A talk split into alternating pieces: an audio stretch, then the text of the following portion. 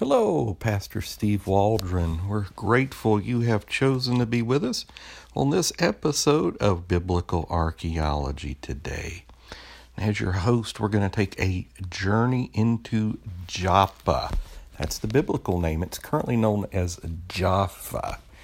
And we're going to start out a little bit on Wikipedia and then head to the Thompson Chain Reference, fourth edition.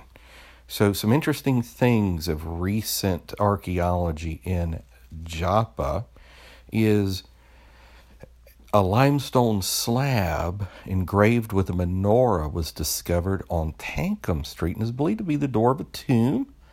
That's one of the things. Excavation on Rabbi Pinchas Street, for example. This is Wikipedia. In the flea market have revealed walls and water conduits dating to the Iron Age. Also, Hellenistic, early Islamic, and Crusader and Ottoman periods. And then as we continue on, fascinatingly enough, just recently, December 2020, archaeologists from the Antiquities Authority revealed a 3,800 year old jar containing the badly preserved remains of a baby dating back to the Middle Bronze Age.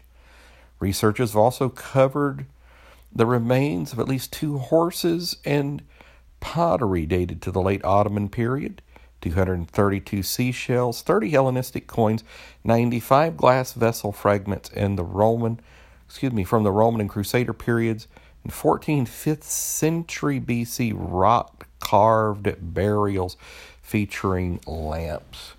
So, with that as a backdrop, a lot there. Let's go into what the Thompson Chain reference has to say because you can see so much of the archaeology is recent.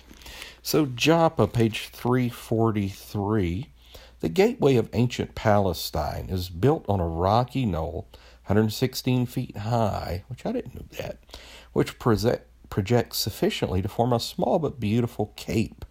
Its harbor, or breakwater, is formed by a circle of great rocks, one of which in mythology is pointed out as the one to which Andromeda was chained to be devoured by a sea monster.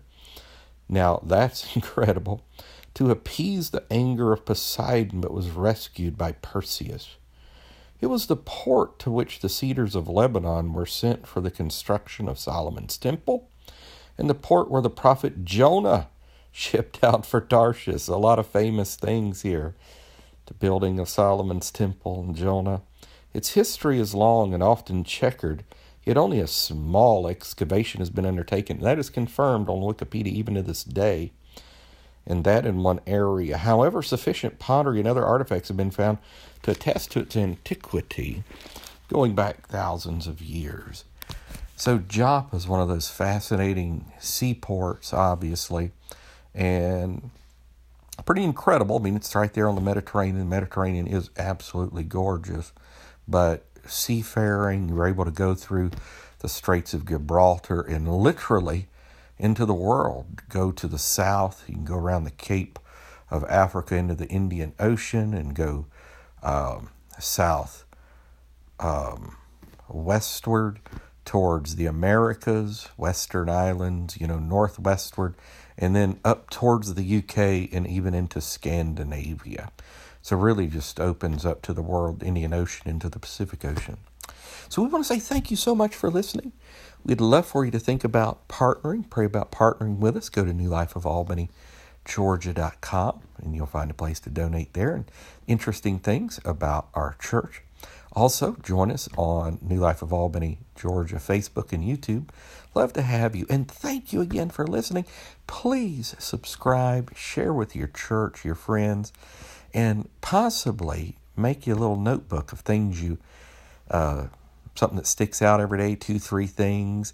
And you, just a couple, three weeks, you're going to have a power packed apologetics library. And boy, you go a few more weeks after that, people are not going to know what to do with all the information you've got about the validity of the Bible. So God bless you. Talk with you later. Tomorrow, God willing, we'll be talking about Kadesh Barnea from Scripture. So God bless you. Have a great day in Jesus.